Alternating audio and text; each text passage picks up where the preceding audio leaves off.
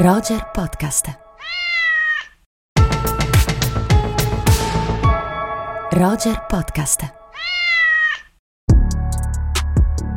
Correva l'anno 2000 quando Bong Joon-ho esordisce al cinema con Cane che abbaia non morde, Barking Dogs Never Bite, se vogliamo anche citare il titolo internazionale con cui fino ad oggi l'abbiamo sempre conosciuto, perché finalmente arriva in Italia questo, questo film. Il nuovo millennio, l'inizio degli anni 2000, è un periodo fondamentale per tutto il cinema coreano, con tanti registi che magari avevano già iniziato a fare film in precedenza, che si stanno affermando, come Kim Ki-dok e Park Chan-wook, con anche lo sviluppo sviluppo di nuovi autori, di nuovi generi, di nuove attenzioni che possono esserci anche in altri, in altri autori che avevano appunto iniziato da qualche anno a fare cinema. Invece Bong esordisce proprio col, col nuovo millennio, ah, sostanzialmente quando aveva 30 anni, pensa, dirige, crea questo, questo film, che è un film che parla di un aspirante professore deciso a tutti i costi di poter fare questo, questo lavoro in una maniera anche credibile, importante, diciamo così anche perentoria è ambiziosa, ma non riesce mai a mettere le mani sul suo obiettivo, fa fatica a raggiungere questo suo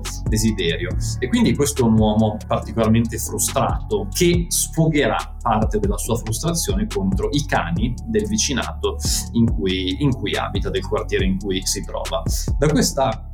premessa un po' bizzarra, si sviluppa un film altrettanto bizzarro, un film grottesco, una commedia nera, un film anche molto sopra le righe, un film forse anche un po' esageratamente conscio dei propri mezzi per essere un esordio, perché è un film con anche qualche passaggio acerbo, ma c'è dentro una, un'ambizione non soltanto del personaggio ma anche dell'autore davvero impressionante. Bong mescola già i generi, mescola i registri, ci parla già di alcune dinamiche che poi ritroveremo nei suoi film successivi, da un discorso un po' sulla, sull'ossessione nell'ottenere qualcosa, da un passaggio anche dalla, che va dalla commedia nera verso un registro anche più stralunato, con un'enorme attenzione ai tempi di montaggio, al, al gioco anche di forma e contenuto per lui assolutamente fondamentale. E quello che viene fuori quindi è un film che ci fa sorridere a denti stretti, un film dolce amaro, potremmo dire, che crea davvero una fortissima subito attenzione attorno allo stile di questo autore